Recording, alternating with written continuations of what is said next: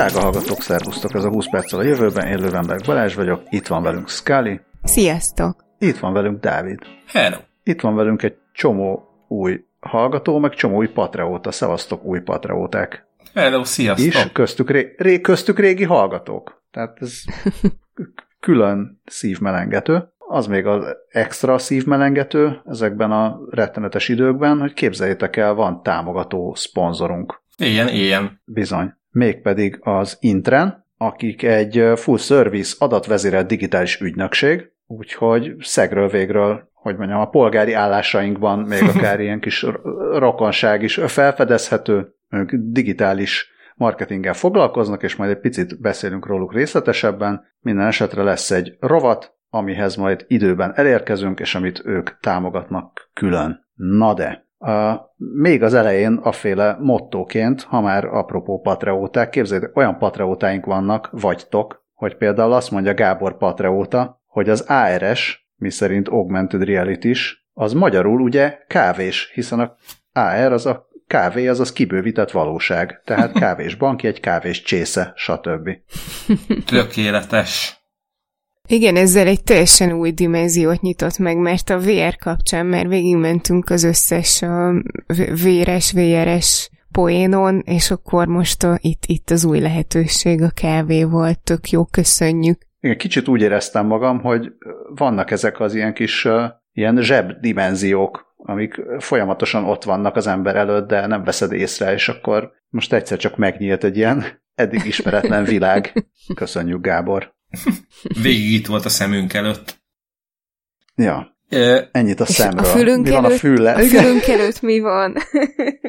igen, egy, egy érdekes gondolatébresztőt hoztam nektek. A, minap álltunk kint az erkélyen este, és egy Tesla el bekanyarodott ott a erkélyünk alá. És ugye az elektromos... Az erkélyre. hát az, Azt ott, ott, akartam még, kérdezni, hogy volt-e még valami veletek az erkélyen, ami ott, ott még nem tartunk. gondolatébresztő volt? De ugye az elektromos autóknak van egy, van egy ilyen, ilyen műhangja, én UFO hangnak szoktam hívni, ez, ez a búgó hang, amit ilyen alacsonyabb sebességek, azt hiszem, hogy 30 vagy 40 km per óráig kötelező kibocsátaniuk ilyen hangot, legalábbis az EU-ban, hogy, hogy lehessen hallani, hogy közelednek. És azt mondta a barátnőm erre a hangra, hogy ez olyan, mint egy digitális tehén.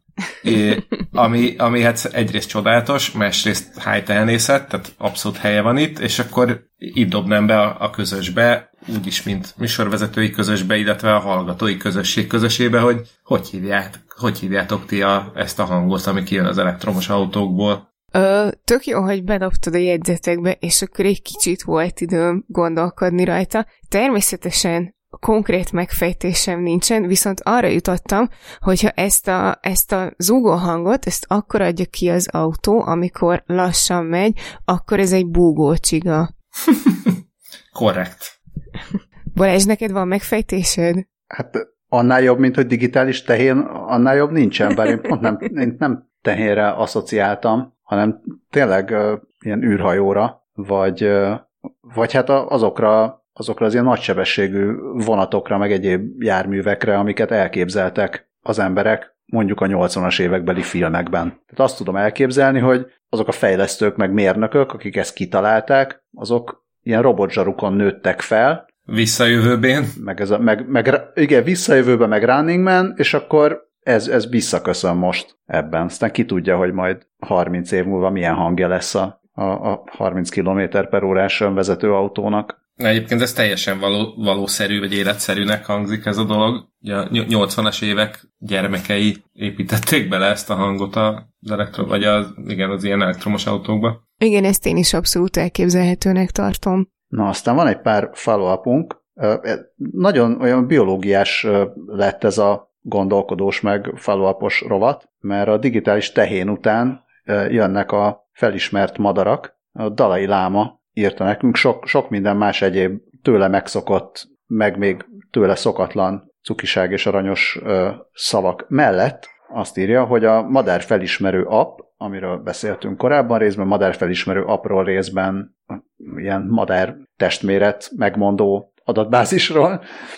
Szóval, hogy ő valamiféle német egyetem fejlesztését használta egykor, és azt vette észre, hogy igazából csak betippeli, hogy mi lehet az a madár hely meg napszak alapján, tehát nem is igazából a madárdalt meg a hangot ismeri fel, ami egy, egy fantasztikus trükk lenne, ha igaz lenne. Azt írja még, hogy volt valami fura hang, amiről el tudtam képzelni, hogy valami nagyobb gázló adja ki magából. Itt egy zárójelet nyitnék, hogy ki hogy olvassa, vagy kinek mi jut eszébe, amikor azt látja, hogy gázló.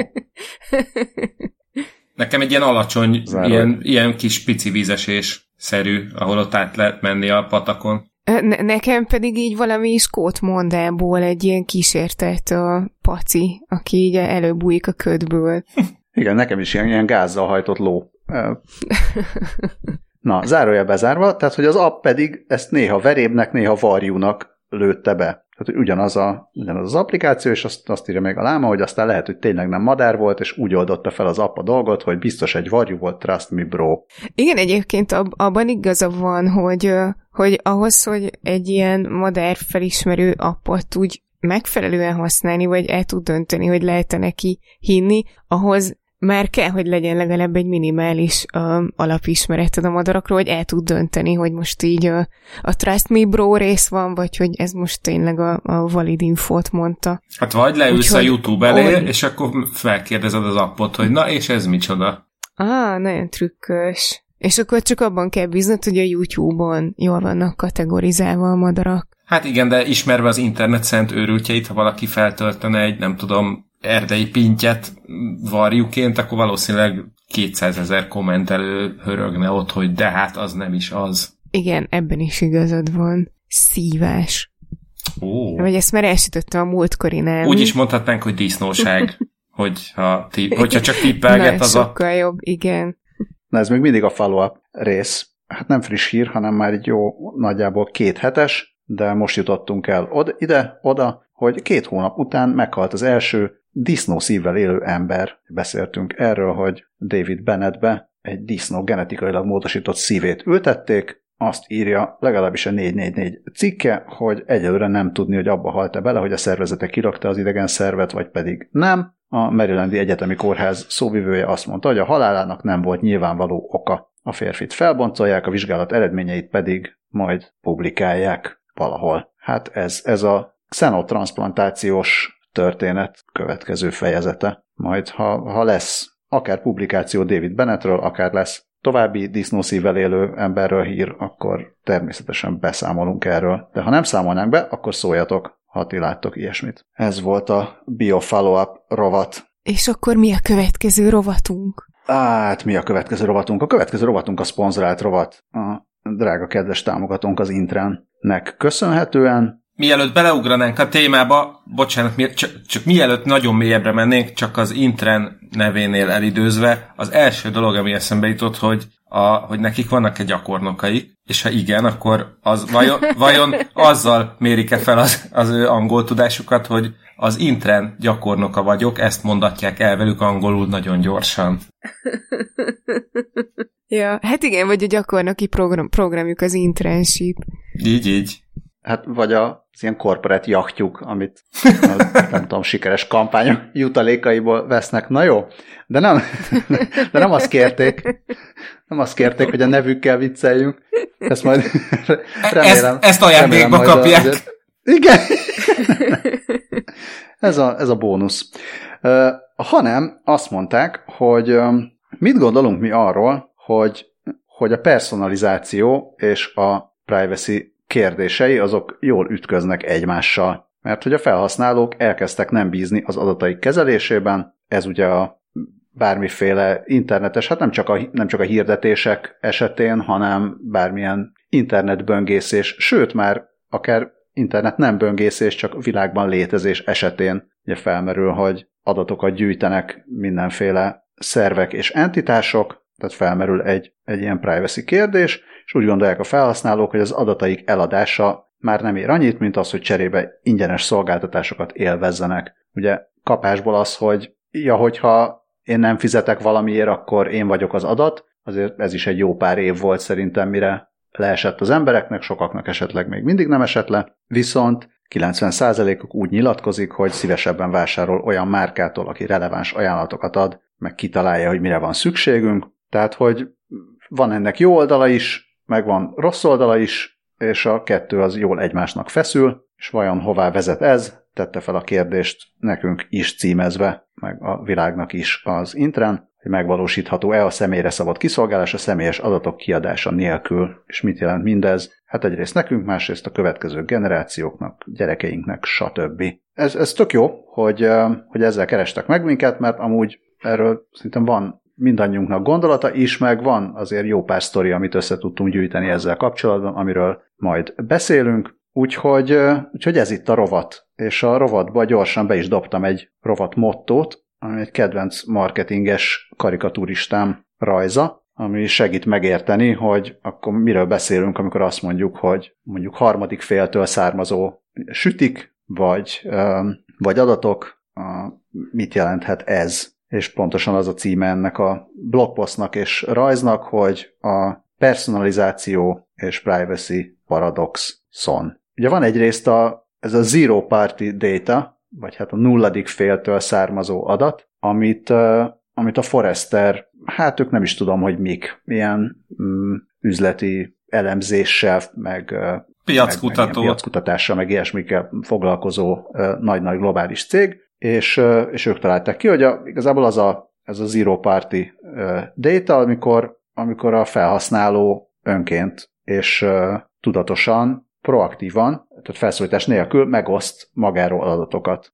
És ez a rajzon úgy néz ki, hogy a, a cipő, tehát a sportcipő, amit a kérdőívünkben megjelöltél, hogy kedvelsz, most, most akciós. És akkor ennek ugye örül a user. Ennél egyel távolabbi a, a, a, ez az első féltől származó adat, ami a sportcipő, amit tavaly böngésztél az interneten, most akciós. Ezt oké, okay, hát uh, itt akkor már elgondolkozik picit az ember, hogy miért emlékszik ez a weboldal arra, hogy én egy éve mit böngésztem, és akkor utána következnek a, a második és harmadik fél, hogy a második fél az pedig az, hogy hát úgy hallom, mondja a weboldal, hogy jelentkeztél egy edzőterembe.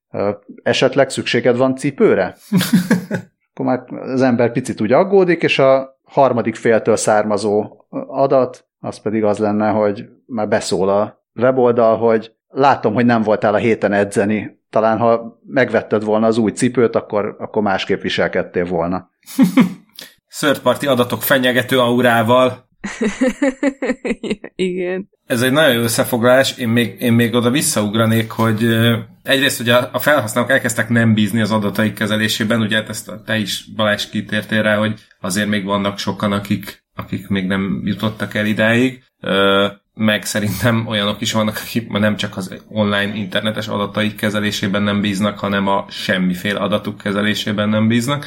Illetve még ami ö, szemet szúrt, hogy a 90%-a megkérdezetteknek azt mondta, hogy szívesebben vásárolnak olyan márkától, amelyik releváns ajánlatokat ad, tehát kitalálja, hogy mire van szükség. A, ez tök jó, viszont van, van még egy olyan része ennek, ami, ami hát messzire vezet, meg, meg még tényleg az elején vagyunk ennek az egésznek, de azt hiszem, hogy szerintem mindenki, aki ezt most hallgatja, találkozott már olyannal, hogy megvet valamit, maradjunk a fűzénél, sportcipőnél, és nagyon örült neki, és utána még fél éven keresztül tök ugyanazokat a reklámokat dobálta elé a Google, mert ugye előtte kétszer rákeresett, hogy melyik az, milyen színű van, mennyibe kerül, oké. Okay. És hogy nincsen egy olyan gomb, hogy köszi, ez már megvan, hagyjál békén. Ö, úgyhogy az tök jó, hogyha egy márka releváns ajánlatokat ad, viszont, viszont az még tök sokkal jobb lenne, hogyha, hogyha nem csak azt találják, hogy mire van szükség, hanem abból, hogy egyszer csak hirtelen megszűnik a, a, keresési viselkedésem az adott termékkel kapcsolatban, akkor, akkor úgy elgondolkodhat, hogy lehet, hogy megvette, lehet, hogy már nem érdekli, és akkor szerintem még az, az egy nagy ö, előrelépést jelentene az online hirdetések jelenlegi állapotához képest. Ö, igen, ez így rémlik, hogy, hogy erről beszéltünk már, már korábban is, és úgy rémlik, hogy akkor autós példával jöttél, és és amikor, amikor Balázs bedobta, hogy gondolkozunk azon, hogy milyen, milyen olyan helyzet volt, amikor, amikor jól jött ez a, a personalizáció, akkor, akkor nekem egyébként pont egy sporteszköz ugrott be, vagy sport ruházati cikk, mert mint hogy én, én sportmeltartót vettem így, és úgyhogy én is csak így bedobtam, hogy igen, igen, nekem volt már ilyen, hogy, hogy valami termékről láttam, hogy, hogy olcsóbb lett, és akkor azért és akkor megvettem, de utána, hogy visszagondoltam, nálam pont ez a sztori volt, hogy, hogy me- megvettem, először megnéztem tudom, és akkor 22 volt, és azt mondtam, hogy, hogy hát annyiért nem. És akkor nem tudom, fél év múlva úgy voltam vele, hogy jó, de most már 22 ér is kell, és akkor tök megörültem, hogy na, 15 ezer ér akcióba. Hát ez igazán szuper, és miután megvettem, akkor kezdte el ajánlgatni, még továbbra is, és akkor egyszer csak azt lát, de ez, de ez engem igazából így nem zavart, tehát, hogy uh, nem tudom, hogy mindenhol vannak hirdetések, meg én nem, nem használok adblockert a, a munka miatt, de hogy így, annyira nem, nem is zavarott, így láttam, hogy jó, jó, oké, köszi, már van, és akkor egyszer csak láttam, hogy nem tudom, most már 12, és akkor úgy voltam vele, hogy, hogy igazából jó, ne, tulajdonképpen ez tök jó elérte, és akkor veszek még egy 12 de hogy ez pont egy olyan, olyan termék, amiből nem baj, hogyha van több, pláne, hogyha valaki annyit mozog, mint én, de, de eszembe is jutott utána, amikor végig gondoltam ezt az egész sztorit, hogy, hogy ez mondjuk egy autónál nem állja meg a helyét, sőt, valószínűleg autónál kifejezetten ideges lennél, hogyha így azt látod, hogy mit tudom én, amit te megvettél, az, az 10-20 százalékkal olcsó, jobb, és hát gondolom, hogy a sportcipő is hasonló, hogy ha van egy pár, akkor az így elég addig, amíg tönkre nem megy. Úgyhogy igen, ez, ez, ez, ez terméktől is függ. Mm, arra visszatérve meg, hogy, a, hogy az emberek mennyire féltik az adataikat, a, amennyire látom, a, nekem az a benyomásom, hogy, hogy a, a személyes adataikat, tehát az olyan szintű személyes adataikat féltik az emberek, hogy, hogy mit tudom én, hogy, hogy hol lakik, meg, meg személyi igazolványszám, meg, meg nyilván e-mail belépési adatok, stb. De, de hogy azzal, hogy most így a sütik, sütiket elfogadja, nem fogadja, meg egyáltalán, hogy így mennyire követik a böngészési előzményeit, az, az szerintem így a, a inkább kevésbé aggasztja az embereket, tehát, hogy ez, ezzel olyan nagyon nem foglalkoznak. Viszont a másik ilyen érdekes, fú, nagyon para dolog pedig az az, hogy és amikor beszélgettünk a, a barátaimmal valamiről, hogy valami, el akarunk utazni valahova, vagy nem tudom, vagy mondjuk sportcipőt akarunk venni, és ott volt mellettünk a telefon, de nem, nem volt megnyitva semmi, és aztán másnap a, a, a Facebook elkezdett olyan cipőt ajánlatni, vagy olyan utazást ajánlatni, amiről beszélgettünk, de erről ez csak így ilyen ilyen megbeszélik az emberek, hogy igen, igen, ez, ez gáz, de utána ugyanúgy nem, azért, ugyanúgy elfogadják a sütiket úgy, ahogy vannak, és oké. Okay. Nekem általánosságban ez a benyomásom. Hát illetve ennek a jelenségnek azért van egy viszonylag egyszerű feloldása, hogy persze, most így nem tudom, sörözés közben beszélgetünk arról, hogy nem tudom, de jó lenne elutazni, mit tudom én, Spanyolországba, és akkor este már spanyol repülőjegyeket ajánlgat a Facebook azt nem veszi számításba sok ember ilyenkor, hogy, hogy a, minél, ugye nem tudom, hogy baráti társaságban, ha erről beszélgetnek, akkor ott valakinek csak el, el, valaki csak elgondolkodott azon, hogy tök jó lenne elmenni Spanyolországba, lekattintott egy hirdetést, rákeresett egy szállásra, és aztán nyilván az ő ismerőseinek is megjelenhetnek azok a vonatkozó hirdetések, csak ezt, ezt általában nem szokták összekötni, hogy Várjál, akkor nézzük csak meg, hogy jó, akkor te, te, te kerestél ilyenre, vagy, vagy te kattintottál ilyenre, mert hát egyébként is kiemlékszik már rá, hogy tegnap mire kattintott rá. Uh, úgyhogy e, erről én tök szívesen megnéznék valami ilyen pszichológiai kutatást, hogy hogy, hogy néz ki ez a dolog, mert uh, többször volt már olyan, hogy ez így szóba került, és akkor volt, hogy direkt elkezdtem uh, erre így próbáltam így kísérletezni ezzel, hogy így odahajoltam a telefonhoz, és akkor elkezdtem mondogatni. A, mert nem is, ilyen, nem is ilyen absztrakt mondatokat, hanem tényleg ilyen nagyon egyértelműen beazonosítható kvázi kereső szavakat, hogy Spanyolország repülőjegy, mit tudom én, vizer, és meg hasonlók, és hogy, hogy nem egy darab hirdetéssel nem találkoztam utána. Nyilván röhelyesen kicsi mintán néztem én ezt a dolgot meg, de, de tehát hogyha ez a jelenség valódi lenne, akkor, akkor azért ott valaminek kellett volna történnie. Hát a jelenség az valódi, csak a magyarázatot szerintem elég jól megvilágítottad, hogy nem arról van szó, hogy van egy titkos technológia, amiről igazából senki nem tud semmit, csak ilyen rejtélyesen szuper jól működik, hanem valószínűleg inkább egy ilyen pszichológia, meg szelektív emlékezet, meg hasonlók vannak a háttérben, meg szerintem lehet, hogy erről is picit már beszéltünk korábban, viszont még visszakanyarodnék oda, hogy, hogy ez a termék, az a termék, amelyik releváns ajánlatot ad, hát, hát ha innen nézem, akkor ez úgy problematikus, mert jellemzően nem a termék szokott hirdetni. Hát különösen Magyarországon nem. Tehát mondjuk egy sportcipőt ritkább, hogy a, a Nike hirdet eléd, és valószínűbb, hogy valamiféle vagy bolt, vagy akármi más. És, és itt ez picit kapcsolódik ahhoz, hogy én mondtam, hogy mondjunk már példákat, amikor jól működik ez a, ez a trade-off. Amikor, amikor nem bánom, hogy az adataimat felhasználták, mert jól használták fel. És, és általában az van, hogy ez nem termékhez, vagy márkához, vagy ilyesmihez kapcsolódik, vagy hát márkához, de mondjuk nem, nem ilyen fogyasztói termékhez, hanem platformhoz. Tehát a, a valamilyen platform ezt jól csinálja, és valamilyen platform pedig nem csinálja jól. Tehát elég sokszor elő szoktuk venni a Facebookot és kapcsolódó hát, termékeiket, hogy ők, ők azért elég erősen becsúsznak így a creepy felé, mm, meg, meg amikor arról beszélünk, hogy hát személyes adatok felhasználása, hogy az legendás, hogy, hogy hány adatpontot, meg metaadatot gyűjt rólad a Facebook, és, és ember nincs, aki ezt, ezt egyáltalán fel nem is az, hogy fel tudja fogni vagy dolgozni, hanem, hanem aki ezt úgy észben tudja tartani. Tehát erre úgy mindenki legyint, hogy jó, vagy pedig nem vagyok a Facebookon, és akkor meg, akkor meg úgy legyint rá. De vannak olyan platformok, és én a, én a Netflixet és zárójelben a Spotify-t hoztam fel, mint ahol ö, biztos, hogy ők is egy millió adatpontot gyűjtenek rólam, biztos, hogy a Netflix is tudja, hogy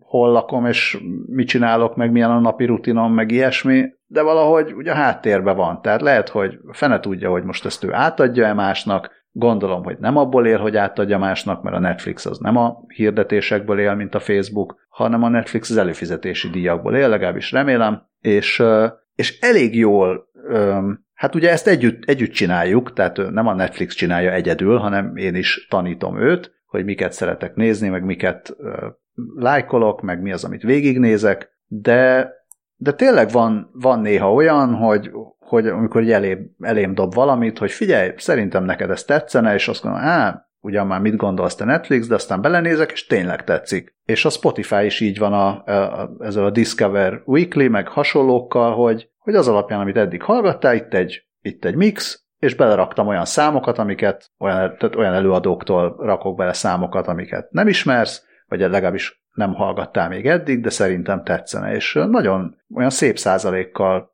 találja el, hogy, hogy mi az, ami, ami tényleg tetszik. És azt gondolom, hogy ez valahogy így tudna működni, hogy és persze, persze akkor itt most nem az ingyen tartalomról beszélünk, mert a, mert a Spotify-nak is ott a prémium szolgáltatása, a Netflix is fizetős.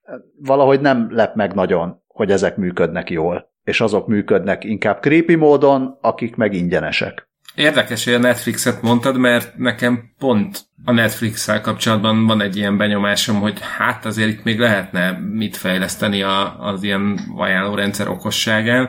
Uh, például mm, volt, volt erre például, hogy elkezdtünk nézni valami filmet, amiben egy csomó olyan színész szerepelt, aki, akinek amúgy szoktam kedvelni a, a filmjeit, vagy, vagy akár nem tudom, emberileg kedvelem, őket, és mégis az adott film az nem tetszett. És akkor elkezdtem rajta gondolkodni, hogy megnyomom a, a, a dislike gombot, és, és azon már kezdtem, nincs.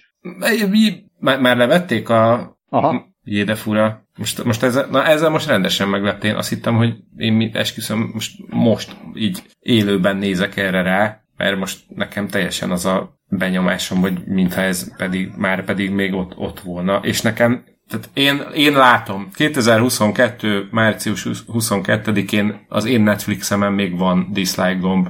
Uh, Akkor szó... én vagyok a buta. Na de mindegy. Szóval, szóval azon kezdtem el gondolkodni, hogy most akkor rányomom ezt a dislike gombot, aztán végül nem nyomtam rá, mert, mert azon kezdtem Tényleg el gondolkodni. Van, bocs, valamivel kevertem. A, a YouTube-bal keverted, bocsánat. nem? Ja. De. youtube Pedig én már elkezdtem gondolkodni, hogy lehet, hogy ez is ilyen régió függő, és a te régiódban nincsen dislike gomb. Szóval azon kezdtem meg gondolkodni, hogy most rányomok a dislike gombra, akkor, akkor lehet, hogy ezzel azt mondom a Netflix algoritmusának, hogy akkor többet ne mutasson olyan filmeket, amikben ezek a színészek szerepelnek, vagy ilyen műfajú filmet nem mutasson, vagy ettől a rendezőtől. És akkor végül nem nyomtam rá, mert úgy voltam vele, hogy mert nem tudom, hogy, hogy most akkor ezzel hogy befolyásom a dolgot. Ugyanakkor például volt egy ilyen, hogy valami ilyen vicces rajzfilm animációs sorozatot, ilyesmit keresgéltünk, és találtunk egyet, ami olyan ígéretesen nézett ki, így belenéztünk, és az első, nem tudom, öt percben kiderült, hogy ez egy, ez egy amúgy tökre egy ilyen gyerekeknek való ö, animációs sorozat, nem is annyira vicces, mint ami ennek tűnt, már hagyjuk is. De akkor már mindegy volt, mert akkor már belekattintottam, és akkor a következő két hétben így dobálta a Netflix ilyen-olyan, amolyan gyere, kifejezetten gyerekeknek való ö, sorozatokat, és akkor is néztem, hogy tehát nem, nem, nem tűnt fel, hogy 5 perc múlva abba hagytam, és azóta se néztem felé. Meg egyébként is ott van a kids menü, pont ezeket oda kéne lapátolni. Szóval na, a lényeg csak annyi, hogy nekem pont a Netflix nem hozza ezt, a, hogy egyelőre én még nem éreztem át azt, hogy annyira jól működne. A Spotify viszont az teljesen valid, azt, azt, azt azzal egyetértek, hogy ott a random az nagyon szépen be tud keverni olyanokat, amire én is azt mondom, hogy hú, de jó ez a zene, ez micsoda. Na de nem csak arról van szó, hogy, hogy jól működik az ajánló algoritmus, hanem hogy nem bánod, hogy az adataidat felhasználják, érted? Tehát, hogy nem, itt, itt nem elsősorban az a kérdés, hogy, hogy ügyese a, az algoritmus, hanem hogy, hogy az a trade-off, ami a, a personalizáció és, a, és az adataid felhasználása között van, az számodra megfelelő-e. És én azt mondom, hogy azoknál a platformoknál, amik fizetősek, általában ez, ez valószínűleg megfelelő, mert nem tartasz attól, akármennyire két hétig kapod a, a gyerekrajzfilmet, vagy esetleg három hétig a koreai posztapokaliptikus sorozatokat, nem baj, legfeljebb picit bosszankodsz, hogy jó, már most mikor, mikor jutunk már ki ebből, és veszed észre, hogy nem érdekel. De nem, nem, nem az zavar, hogy hű, most te, te, te miből gondolod, hogy engem érdekel ez? Ú, de creepy. Nincs ilyen, mert kifizeted azt a havi x dollárt vagy forintot, és tudod, hogy ezt most nem fogja továbbadni 600 másik cégnek. Igen, meg, meg nem is arról van szó, hogy rád akar sózni egy, egy, egy terméket, amiért még többet kéne neked fizetned, hanem csak hogy ugye a platformon belül fogyasz más több tartalmat. És akkor én is elmesélem a, a tapasztalataimat. Nekem a Netflix ajánlórendszere azért nincsen tapasztalatom, mert ö, én így min- mindennel el vagyok maradva, többek között a, a Netflix sorozatokkal is, tehát nekem mindig ilyen, ilyen fix listáim vannak, hogy ú, ezt sem néztem még végig, ezt is ajánlották, azt is ajánlották, tehát ö, ö, nincsen az, hogy, hogy lenne időm böngészni, hogy na, mit ajánl a Netflix, és akkor jaj, ez vajon tetszik, tehát hogy így Netflix ajánlásokkal annyira foglalkozom, hogy örülök, hogyha a Netflix szól, hogy tessék, itt van a következő évad abból a sorozatból, amit, amit a múltkor szerettél, de általában már az, az is olyan, hogy már előtte neten valahonnan öm, értesültem róla korábban, tehát a Lucifert azt nyilván, amit bejelentették mindig a következő évad megjelenési időpontját, akkor kb. így vágtuk a centit a Tumblr-en a lányokkal, úgyhogy ez nem, nem volt olyan nagy meglepetés, viszont a, a Spotify-os ajánlórendszert én is imádom, és, a, és eszembe is jutott ennek kapcsán, hogy én a Discover Weekly válogatást, az pont Balázséknak köszönhetően kezdtem el hallgatni, mert ti emlegettétek Albertel még a három kérdésben, és, és tényleg nagyon megtetszettek így a, a, az ajánlók, és a, egy időben, igen, amikor még hétfő reggelente jártam edzeni, akkor, akkor az így ilyen tök jó része volt a, a hajnali edzés előtti rituálénak, hogy na akkor nézzük meg, hogy az új heti Discover Weekly-ben mik van. Vagyis, hogy én magyarul használom, úgyhogy nekem heti kaland, ami még, még viccesebb. Még és jobban akkor... hangzik. igen, igen. Igen, és akkor az, az egy ilyen, az egy ilyen plusz ér volt így a reggeli felkelés, mert hogy oké, okay, korábban nagyon fáradt vagyok, de akkor legalább, legalább megtudom, hogy mi van a Discover Weekly-ben, mit, mit, mit üzen nekem a hétre, meg nyilván akkor így is pörgettem, hogy van-e valami nagyon izgi, ami, ami érdekesnek tűnik, úgyhogy ez, az, az tényleg barom jó. Na viszont ahhoz mit szólnál, hogyha egyszer csak azt vennéd észre, hogy mondjuk hétfő reggel ott vagy az interneten valahol, és egyszer csak a Netflix szólna, hogy figyelj, ahelyett, hogy most a újabb sportmeltartókat böngészed, mi lenne, ha inkább folytatnád azt a Netflixes sorozatot, amit nem fejeztél be, már is sokkal rosszabb lenne a felhasználói élmény. Na, én, de ilyen velem történt is, tehát nekem konkrétan küldött a Netflix olyan, leve, olyan levelet, hogy, hogy folytasd a nézését annak, amit elkezdtél, nyilván ezt így a munkaidő közepén. Fizikai levelet küldött, hogy meg is lepődtél. Igen.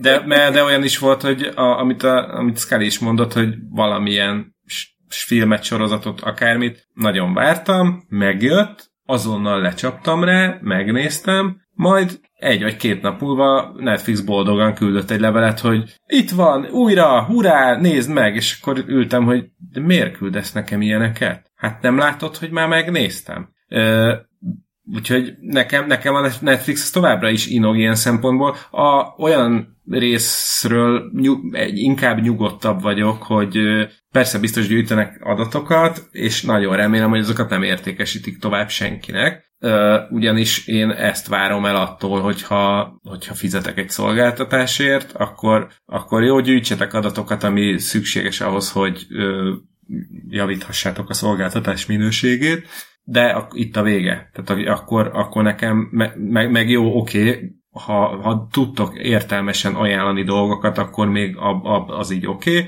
de, de részemről ennyi, hogyha fizetek. Hát az, az egy kérdés például, hogy ha a Netflix adott esetben továbbadja az adatokat, nem tudom, hogy nem tudom, hogy kereskedik ezek az adatokkal, most nem, nem néztem utána, de például, hogyha az derül ki, hogy te a, vagy akár Spotify esetében, tehát te valaminek bele tartozol a top fenek, nem tudom, 0,1 százalékába, akkor ha egyszer csak szembe jön veled ahhoz kapcsolódó merch, akkor, akkor mit gondolsz? Ha jó a merch, hogy örülsz neki, vagy pedig az már, az már olyan, ami sok. Vagy szeretnéd-e, lehet, hogy te már nem, mert már felelősen gondolkodó felnőtt vagy, de mondjuk 18 év alatti gyereknek szembe jön a, az éppen nézett sorozathoz kapcsolódó póló. És szerintem ő örül, örül neki. Nem tartja ezt creepynek. Csak kérdés, én, mint szülő, vagy ti, mint nem szülők, de képzeljétek magatokat szülők helyzetében, hogy mit, mit gondoljon erről az ember.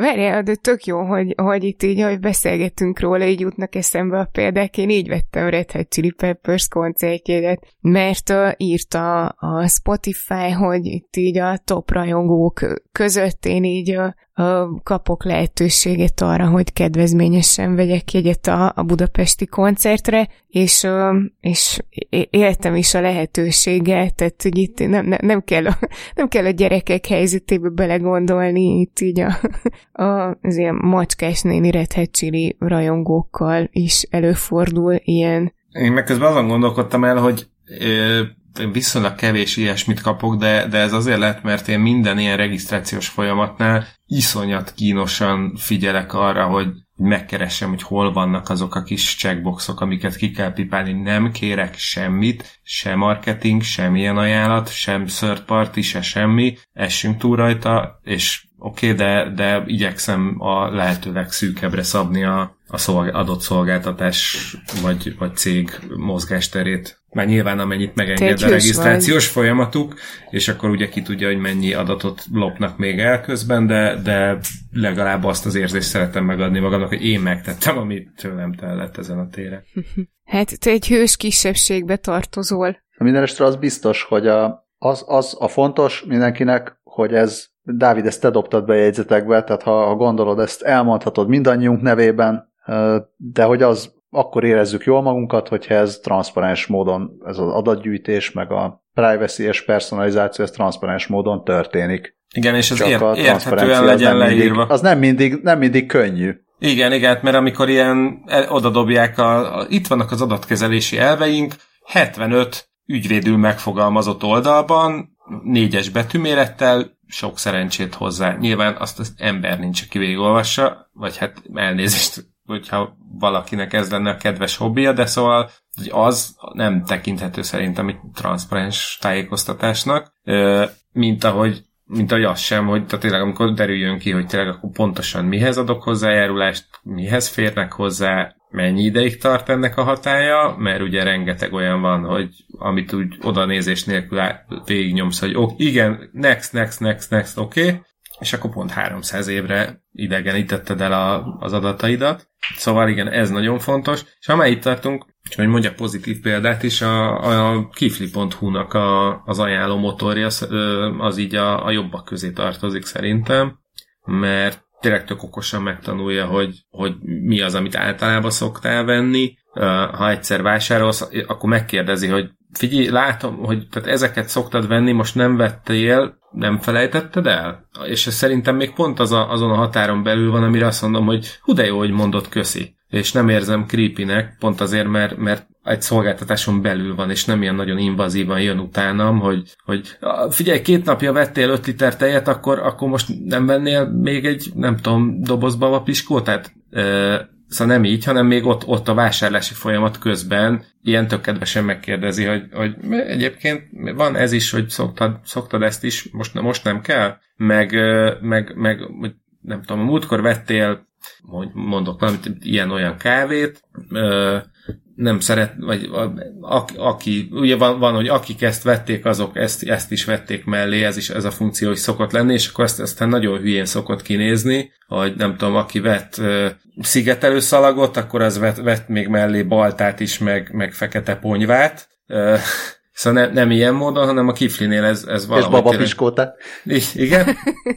A kiflinél ez valahogy tényleg egy, egyen ilyen hasznosabban szokott, szokott előjönni, meg, meg az ilyen akciókat is szokták tök jól ajánlatni, hogy, hogy nem tudom, ez az ilyen élelmiszermentő akció, hogyha nem tudom, veszel zöldséget, gyümölcsöt, akkor megkérdezi, hogy egyébként nem szeretnél olyat venni, ami ez a nem tudom, kis kis szépséghibás, de, de ez is, ebbe is ugyanúgy van vitamin, meg ez is ugyanolyan finom ezek.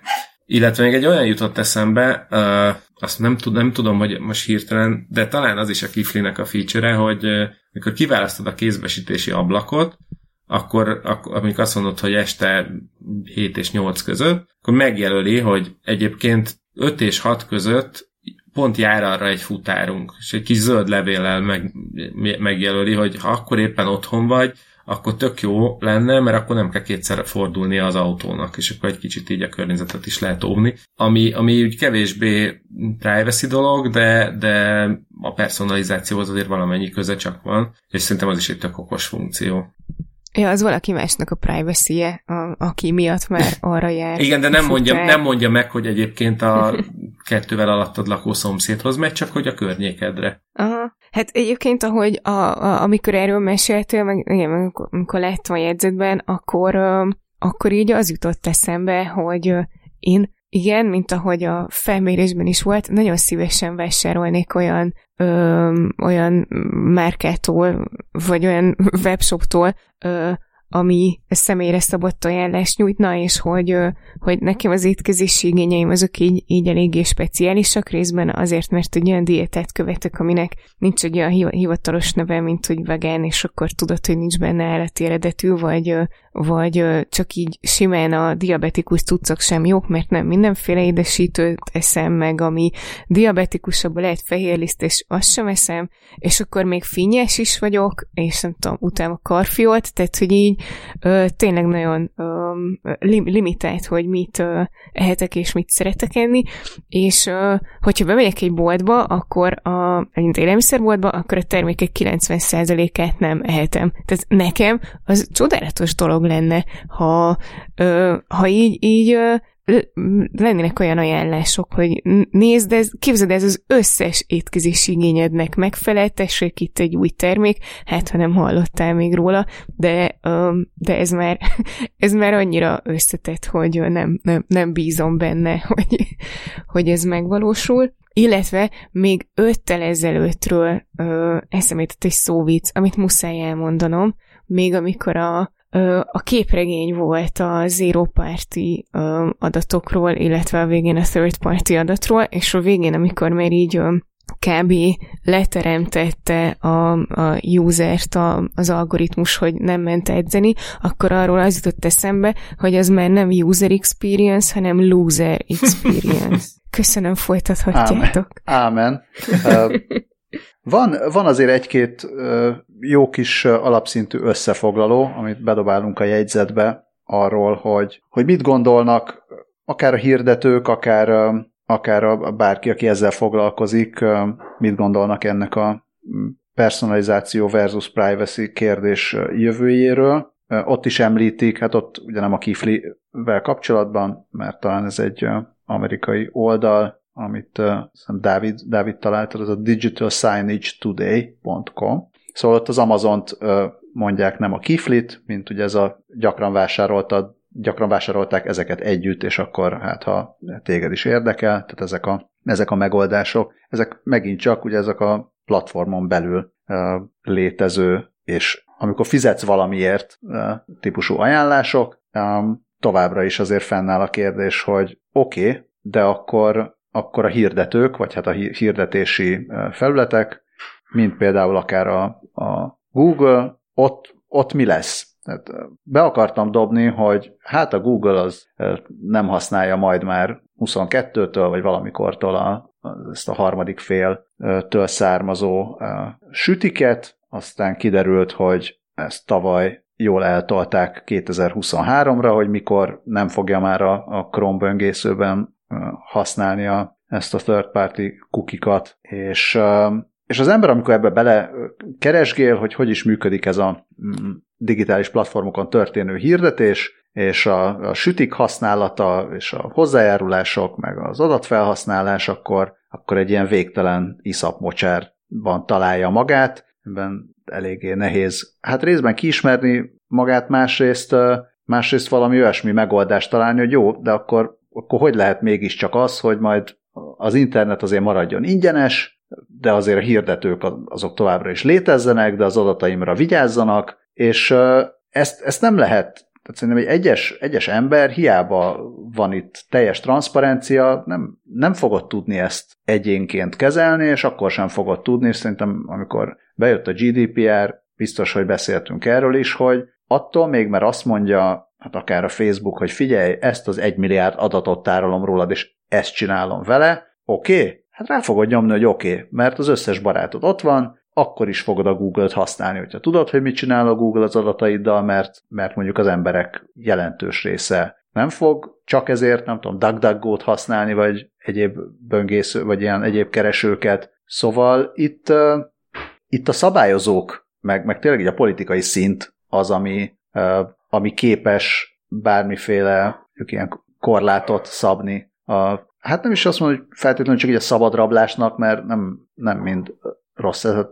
tehát mi is azért foglalkozunk ilyesmivel, meg, meg van, van ennek helye, de hogy annak, hogy bármit meg lehessen csinálni, és, és sokkal nagyobb ereje legyen mondjuk a, a hirdetőnek, vagy a Google-nek akár, vagy meg a Facebooknak, mint a, mint a szerencsétlen felhasználó magánélethez fűződő jogainak. Ezt, ezt állami szinten, vagy, vagy mondjuk nemzetközi, nemzetközi ilyen igazgatási szinten tudják szabályozni, ha akarják. És akkor már lobbizásról beszélünk, meg, meg politikai érdekekről beszélünk. Tehát soha nem, soha nem az lesz, tehát lehet, hogy nem száz jogász oldalt kell elolvasni, lehet, hogy csak három jogász oldalt kell elolvasni, de nem ez lesz az érdekes, hanem az, amikor majd azt mondja az EU, hogy gyerekek, ezt nem csinálhatjátok, és kész. És az adatot így, tud, így szabad felhasználni, és ennyi idő múlva kell megsemmisíteni, és ez a, ez a szabály pont. És akkor ezt be kell tartani, aki meg nem tartja be, az meg nem tudom, mehet máshova, Oroszországba. És én, én, én ezt látom sajnos, tehát ez, ez nem tudom, hogy ez most szomorúak legyünk, vagy nem, amikor azt kell mondani, hogy hát igen, bízunk a politikusainkban, de ezt látom a, egy működőképes jövőnek, hogy majd szépen ez kinövi magát, és úgy, ahogy leszabályozták mondjuk a 18 évben, vagy 18 év alatti gyerekeknek, vagy akárkiknek való hirdetéseket, jó, rosszul, most ez mindegy, ugyanúgy le fogják ezt is szabályozni, és, és akkor nem, nem a usertől fogja senki elvárni, hogy ő értse meg, hogy hogy működik ez a nagy bonyolult dolog, hanem, hanem ő nyugodt lehet, hogy azért a, egy jól működő digitális ökoszisztémában ő azért úgy nagyjából biztonságban van, meg a kis magán adatai is úgy, ahogy biztonságban vannak. És akkor lehet, bocsánat, nagyon sokat beszéltem, csak még annyit mondok, hogy lehet érdemes megnézni a, a Google ezzel foglalkozó oldalát, a privacysandbox.com-ot, átolvasgatni, akit ez érdekel, illetve hát a, nem azt mondom, hogy a másik oldal, de mondjuk egy, egy másik oldal a, a Mozilla-nak a, a blogját, amit talán hát egy kisebb, kisebb szereplő részéről, meg lehet, hogy egy picit um, megbízhatóbban privacy tudatosabb szereplő részéről mit gondolnak ők, akár a Google lépéseiről. Ezeket mind-mind jól bedobáljuk a jegyzetekbe. Igen, annyit szeretnék feltétlenül megjegyezni, hogy a Digital Signage Today összefoglalóját a kiváló tollú szerző Nicoletta Bika szerezte, úgyhogy már csak ezért is helye van ebben a mai adásban. Nem tudom, az high tehenészet mellékágának tekinthető-e, vagy nem. Mi van még itt? Hát azt apropó mondhatnám, hogy apropó magánélethez fűződő jog, hát az arc az egy, a magánéletnek egy viszonylag mondjam, fontos része, és védendő része. Hol tartunk az arcalapú verifikációban? Örülök, hogy megkérdezted. Pont, pont van itt egy... Mint egy véletlenül. Mint egy véletlenül. Milyen pont creepy, van itt nem? Egy... Hallottam, miről beszéltetek tegnap a kocsmában. Igen.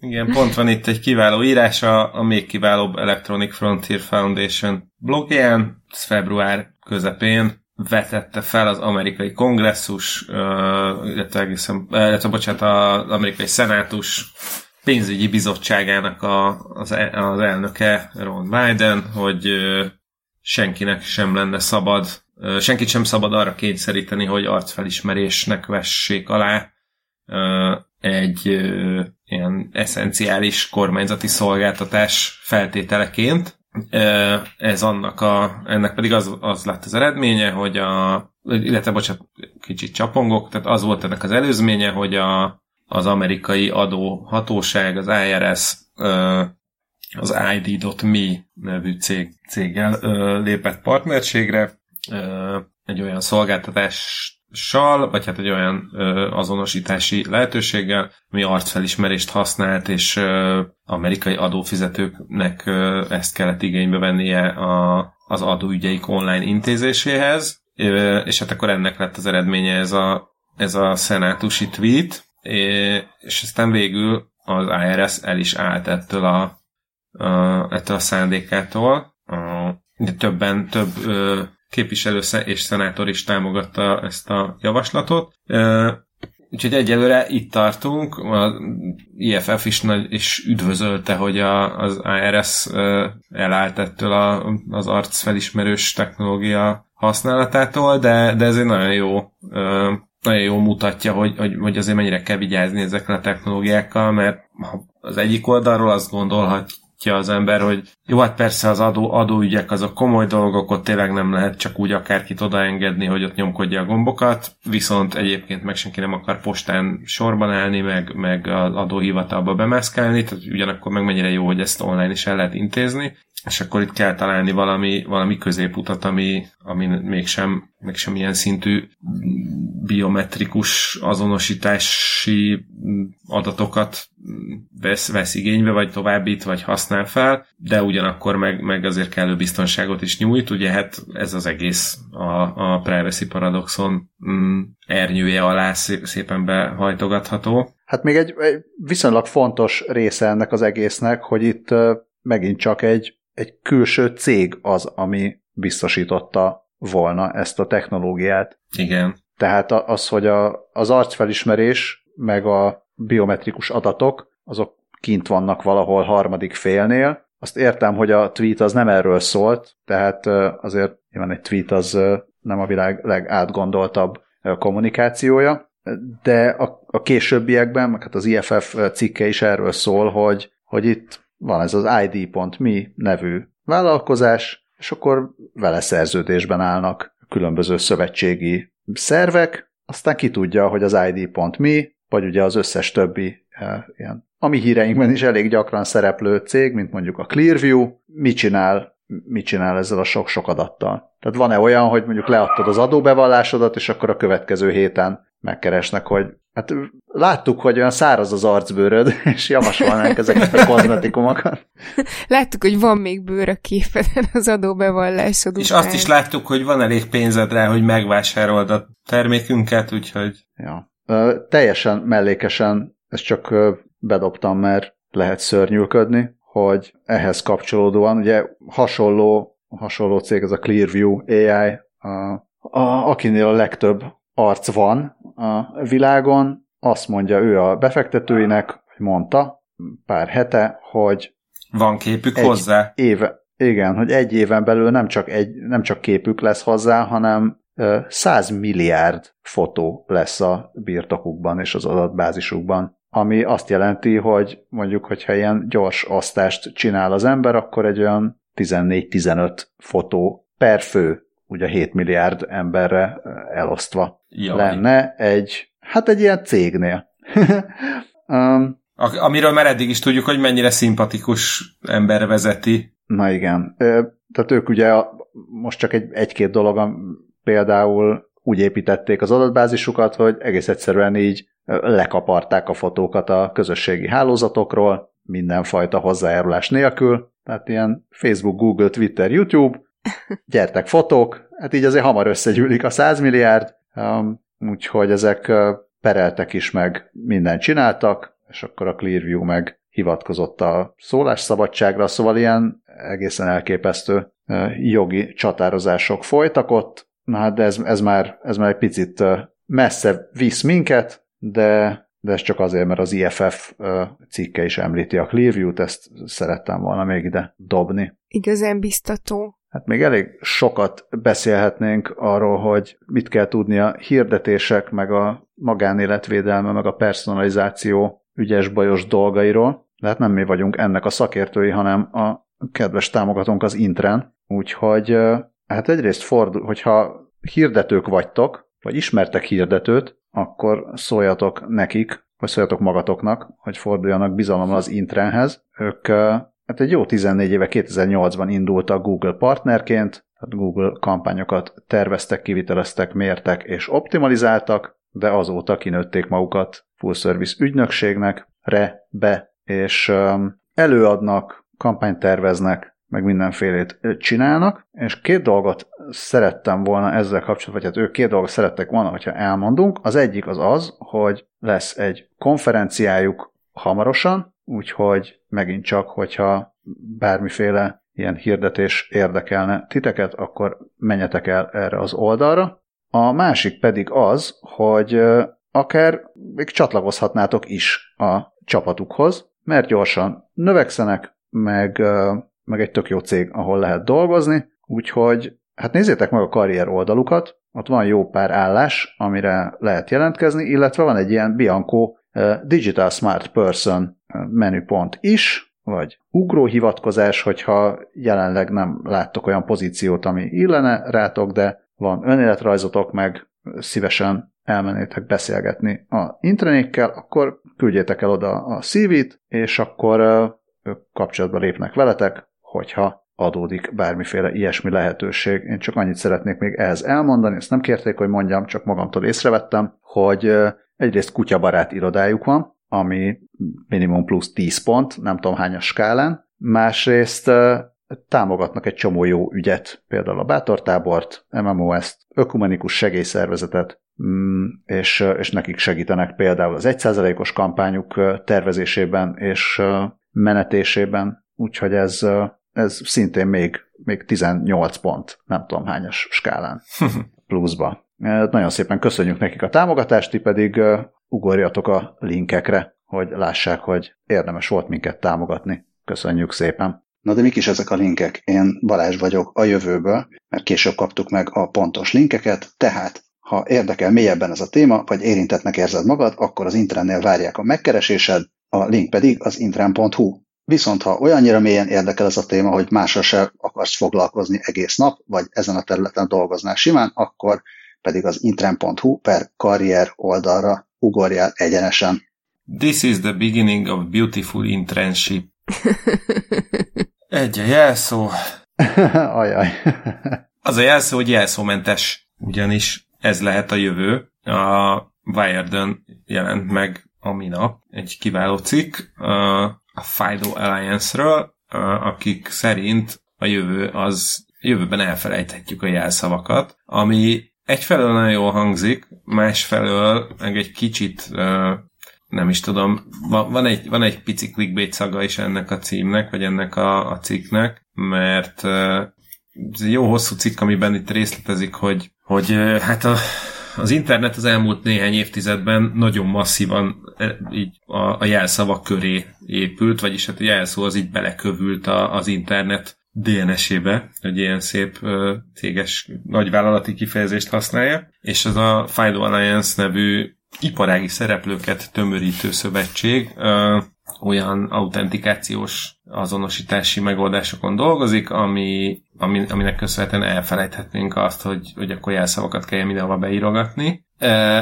írtak egy ilyen white papert, ami, ami egyelőre ilyen inkább koncepciókkal dobálózik, mint tényleges technológiai megoldásokkal. Meg akkor itt mindenféle ilyen jelszómentes szabványokról van szó, mint a FIDO 2, meg a WebAuth és, több, és a többi. Ebben én most így nem mennék bele.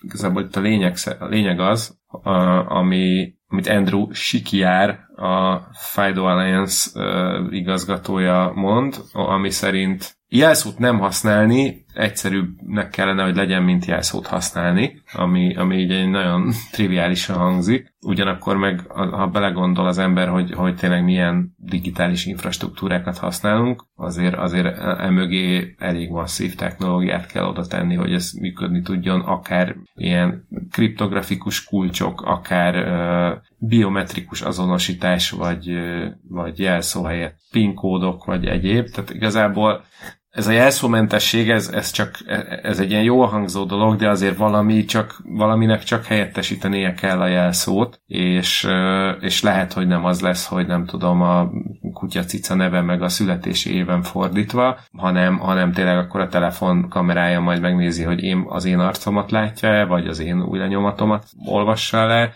Olyan megoldás is van, ami szerint, a, hogy, hogyha régi telefonodról át akarsz költözni az új telefonodra, akkor ebbe a folyamatba így közbeiktatod Bluetooth-on a, a laptopodat, ami egy ilyen hardveres tokenként működik.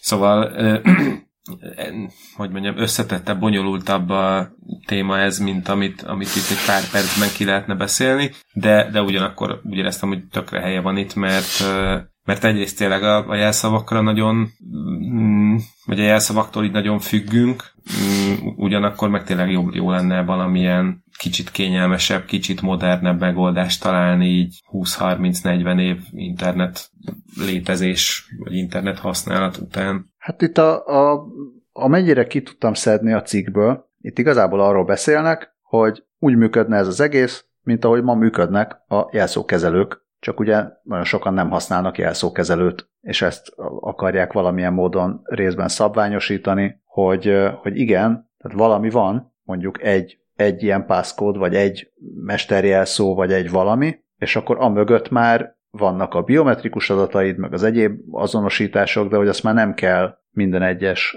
oldalnál, meg szolgáltatásnál külön-külön külön jelszóval, meg mindenhova mást használj, meg mindenhova erős jelszót használj, hanem azt már a rendszer megoldja. Viszont én azt még nem látom ebben, és lehet, hogy jobban bele kéne olvasni, vagy, vagy valamelyik nálunk tájékozottabb hallgatónk majd ezt elmondja, hogy, hogy azt, a, azt a fajta ilyen diversifikációt, ami igazából egy ilyen jól működő, sok jelszó használatos rendszernél, tehát amihez megvalósul, azt hogy tudja biztosítani ez. Mert amúgy, hogyha van egy mesterjelszód, akkor azt a mesterjelszót kell nagyon őrizni, illetve ha elfelejted, akkor, akkor nagyon szomorú vagy, vagy pedig különböző ilyen biztonsági lépéseket, vagy ilyen biztosító lépéseket bele kell rakni a rendszerbe, tehát hogy míg hogyha nem tudom, sok jelszód van, és mindegyiket jól megjegyezted, akkor, akkor tök jó, hogyha az egyiket elveszted, akkor maximum csak egy helyen vagy szomorú, de az összes többi oldalon meg, megműködik a, a többi. Szóval ezt, ezt a diversifikációt, ezt nem tudom, hogy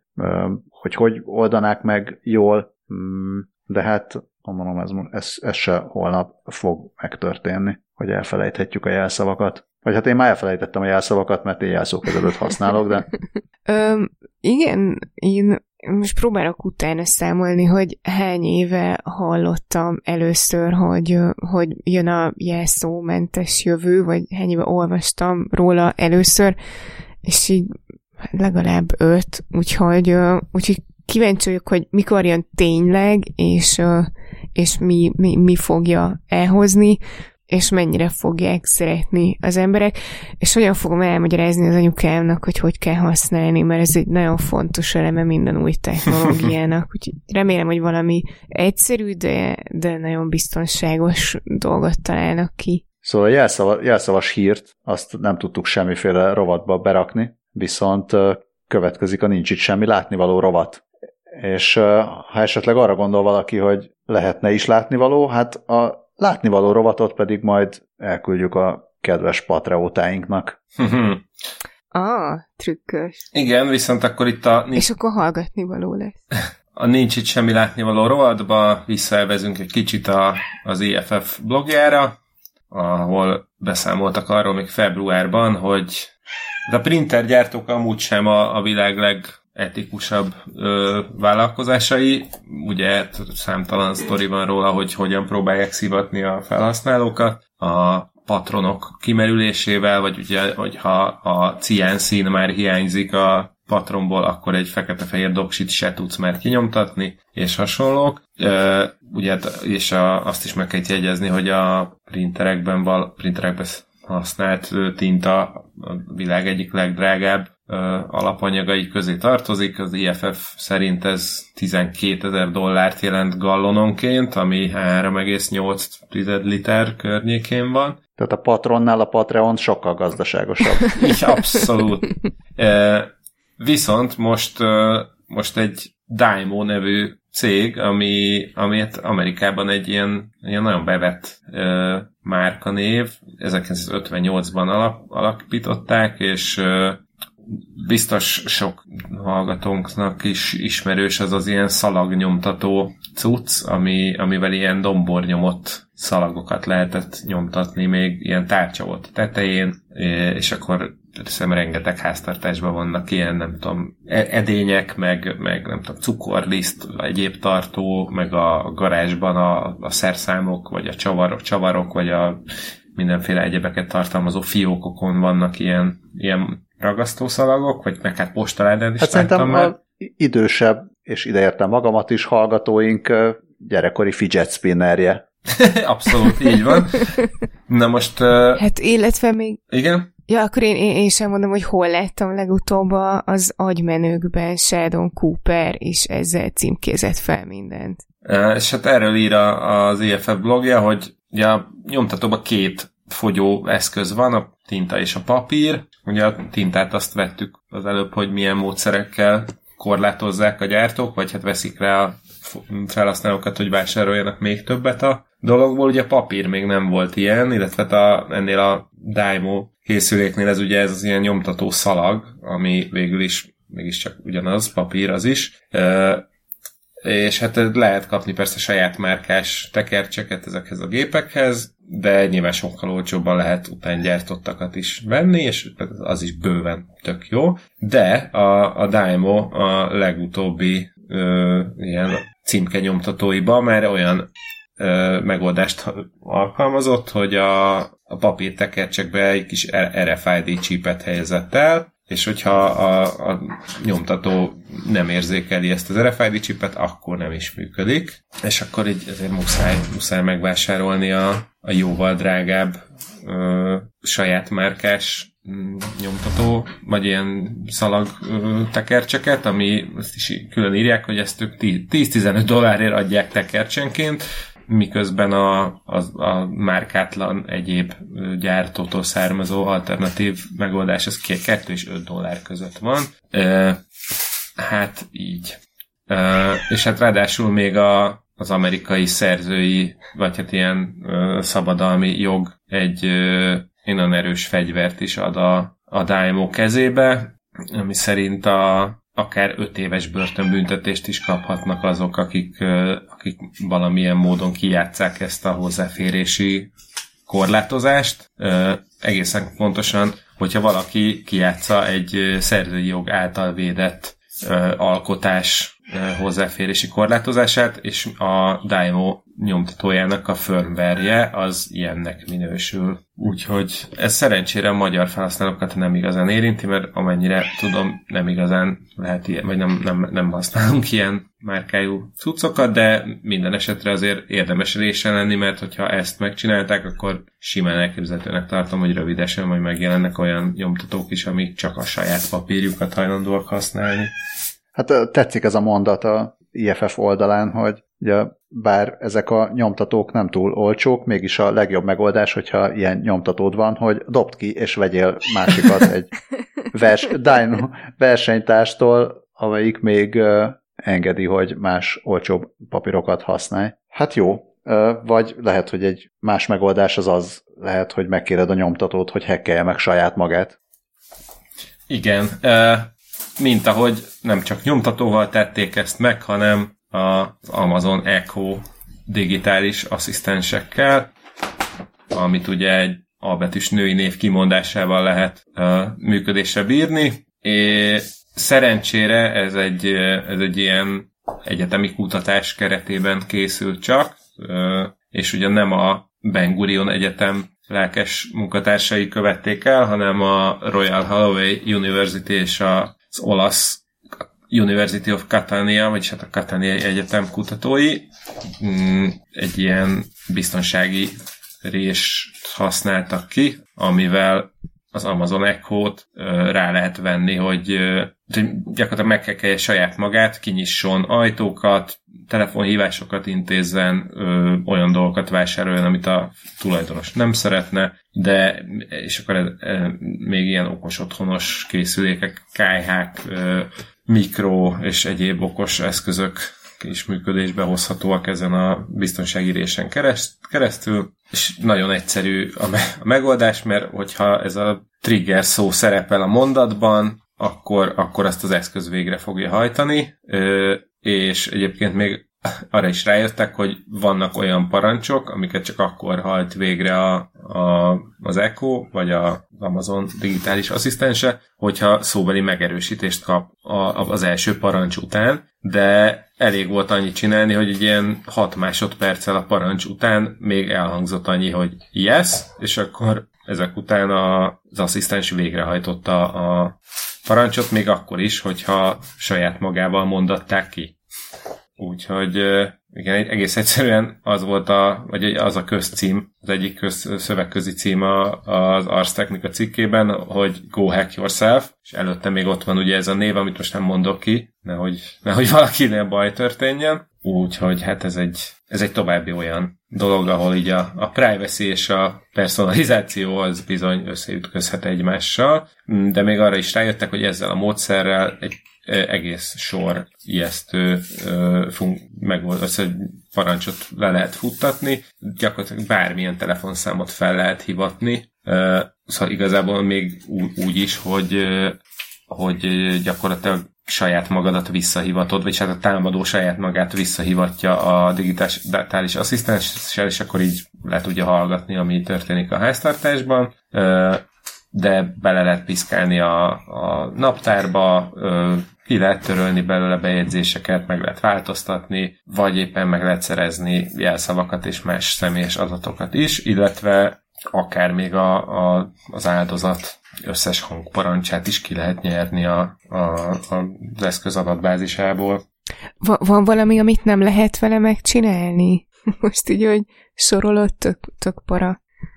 Igen, hát az Amazon azt mondta, hogy vagy azt egy közepes súlyosságúra értékelte ezt a fenyegetést, úgyhogy ez azt jelenti, gondolom, hogy éppen gőzerővel dolgoznak ennek a, az elhárításán, de itt megjegyzi az Ars Technica cikkírója, hogy ez, ez kifejezetten jó fegyver lehet az ilyen abúzív kapcsolatokban, és, és más hasonló ilyen felállásokban, úgyhogy nagyon remélem, hogy erre valami gyors és hatékony megoldást fognak találni. Apropó fegyver, a... Nekem is vegyesek az érzéseim a hírrel kapcsolatban. szóval igen, ez még mindig a nincs itt semmi látnivaló rovat. A Virgin olvastam, azt a abszolút megnyugtató és semmiféle aggodalomra okot nem adó címet, hogy egy AI 40 ezer új potenciális vegyi fegyver molekulá talált ki mindössze 6 óra alatt. Um, akkor nagy levegő, vagy legalábbis gázmaszk, és úgy nagy levegő, és akkor menjünk bele ebbe a cikkbe, hogy miről is van szó. Azt csinálták a drága kutatók, élükön Fabio Urbina vezető kutató a Collaborations Pharmaceuticals Incorporated cégnél, hogy van egy rendszerük, amit normál esetben arra használnak, hogy találjanak olyan molekulákat, amiknek lehetséges gyógyhatásaik lehetnek. Tehát ezt erről beszéltünk már, hogy a, a gyógyszerkutatásban használnak ilyen neurális hálózat alapú rendszereket, amelyek, amelyek ígéretes vegyületeket keresnek, az alapján, hogy, hogy mi lehet, ami mérgező, mi lehet, ami ilyen hatású, olyan hatású, és akkor utána nem kell mondjuk több tízezer molekulával próbálkozni, hanem úgy le lehet szűkíteni a, a lehetőségeket. Hát meg volt, volt egy ilyesmi hírunk, amiben uh, designer drogokat uh, tervezett a, az AI, és akkor azzal meg így azt próbálták meg megjósolni, hogy, hogy a, a piacon milyen designer drogok jelennek meg, és akkor ott is rengeteg különféle kombinációt tudott kitalálni az AI. Na, hát igen, ennél egyel tovább mentek Fábio Urbináék, és azt mondták, hogy a designer drog nekünk nem elég. Mi lenne, hogyha azt mondanánk az AI-nak, hogy, hogy oké, okay, tudjuk, hogy általában azt kérjük tőled, hogy szűrt ki azokat, amik mérgezőek lehetnek. Na mi lenne, hogyha most ilyen fordított napot rendeznénk, buli van, úgyis ilyen farsang időszak, hogy akkor most azokat válogast ki nekünk, amik valószínűleg mérgezőek. És akkor pikpak, tényleg ez a 6 óra alatt 40 ezer molekulát kidobott az AI, ezek egy része hasonló volt a VX ideggázhoz, hmm. ami, a, ami a leg, legdurvább, legdurvább idegméreg, amit valaha is kifejlesztettek, majd azt megint csak tetszik a Verge-nek ez a mondata, hogy így annyira megrendültek, hogy gyorsan publikálták is a, a Nature Machine Intelligence folyóiratban az eredményeket. Úgyhogy aztán a nagy megrendülésben készült is egy interjú Fábio Urbinával, aki azért jelzi, megnyugtatom módon, hogy természetesen szeretnénk elkerülni a, az ilyen molekulák létrehozását. Úgyhogy ez, ez tényleg legalábbis megnyugtató. Aztán, hogy mit fognak ezzel kezdeni, ezeket nem, nyilván nem hozták ezeket ténylegesen létre, tehát az egész csak szimuláció. Még? Igen, de, de, hát de meg azt, ők. Igen, meg ők, de hát azért, azért azt érezték, hogy egyfajta ilyen szürke zónába léptek, mert, mert hát mégiscsak ugye itt nem, tehát nem kell ahhoz létrehozni ezeket a, ezeket a vegyületeket, ahhoz, hogy, hogy kijöjjön ez a tudás, hogy hogyan kell, vagy hogy milyen, milyen molekulákat érdemes idézőjelben létrehozni annak, aki ilyen vegyi fegyvereket szeretne gyártani. És amit elmondtunk a designer drogoknál, az itt is igaz, hogy be lehet tiltani bizonyos vegyületeket, de hogyha lehet tízezrével, százezrével gyártani a, a designer vegyi fegyvereket, akkor akkor elképzelhető, hogy valaki ezt komolyan veszi, és mondjuk mögé rak egy laboratóriumot, és csinál valami olyasmit, amire aztán mutogathat, hogy hát ez nincs betiltva, mert nincs ott a listán, vagy mit tudom én. Um, na jó, szóval nem szeretném, hogy ettől bárkinek is rossz álmai lennének, uh, úgyhogy Mindenki remélem, gyorsan, hogy gyorsan a... igyon meg egy virtuális sört. Igen, az igen. idegek megnyugtatására. Igen, Igen ne, nem, érgezzék, nem érgezzék az idegeiket, hanem nyugtassák meg őket. Egy, egy jó idegsört meg kéne inni.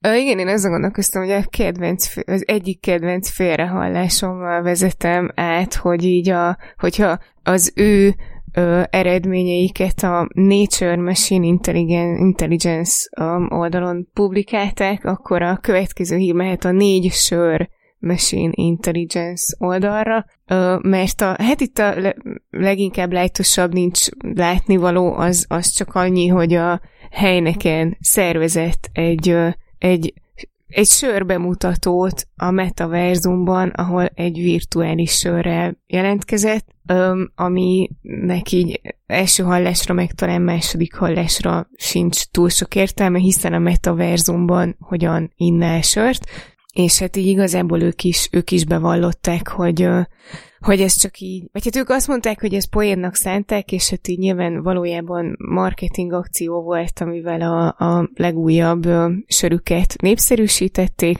de hát így mondták, hogy hát így ezt egy ilyen viccnek szánták, meg egy ilyen görbe tükörnek, vagy görbetükröt tartanak saját maguknak is, meg azoknak a márkáknak is, akik, akik fejest ugranak a metaverzumba az olyan innovációkkal, amiket inkább a való világunkban élvezhetünk, és hát így elmondta, hogy hát ugye a metaverzumban semmiképpen, tehát hogy se, sehogy nem lehet visszaadni a a sör frissítő ízét, pedig már egy kicsit reménykedtem, mert hogyha, mert hogyha egyszer tényleg létezik a virtuális sör, és azt is megoldják a, a, a tudósok, hogy fel tudjuk tölteni a, a tudatunkat egy számítógépbe, akkor onnantól kezdve ö, tulajdonképpen tényleg meg lehet az örök élet ingyen sör. Nekem egy dolog szúrt szemet itt a HVSV cikkében, hogy van a végén egy ilyen mondat, és én, én vállaltan nem értek a sörhöz, nem is, nem is szoktam fogyasztani.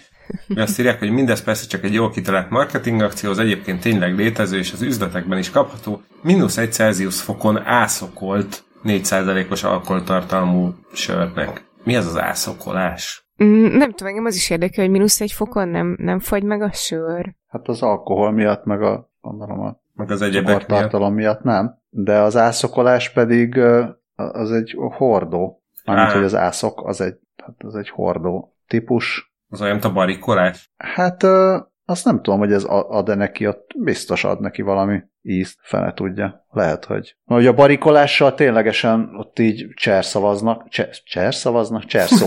szóval cser, cser szavaznak talán, de um, nem tudom pontosan. Mindegy. Az ászok, ászok az hordó, és a ászokolás az pedig ebben a hordóban gondolom tárolás, talán érlelés, vagy valamizés. Egészen pontosan ezt mondja a nagy szótár a Google-ben az első ö, találat, ö, hogy szeszes italt, hát külbort, nagyméretű fahordó tárol, fahordóban tárolva, pincehőmérsékleten hosszabb ideig érlel, úgyhogy Balázs nem tudom, me- megkapod a piros pontot, vagy mit, mit szoktak ilyenkor kiosztani. Csodálatos. E- ettől ugyan nem fogok ászokni a sör, sörözésre, de köszönöm a felvilágosítást. Egy ilyen tízeres átvezetésem van. Tehát ezt megbeszéltük, hogy a virtuális sör az feltör, mint a talajvíz, de vajon mi tör még fel, és mit? Hát ezt kizárólag a patrióták fogják megtudni, mert ez már a itt bezzeg van látnivaló, vagy valami hasonló. Itt viszont van látnivaló rovat. Én írtam, miért, miért nem tudom, hogy mi a rovat címe, uh, amit a kedves patreótáinknak külön extrába biztosítunk, de mindenki másnak is nagyon-nagyon szépen köszönjük a hallgatást, nagyon köszönjük az Intrennek a támogatást, nézzétek meg a konferenciájukat, és vagy a karrier oldalukat, és további szép, kellemes, jó hetet kívánunk mindenkinek, békésebb hírekkel, meg mit tudom én, vírus nélkül, meg personalizáció és privacy optimális keverékével. Szervusztok! Sziasztok! Hello!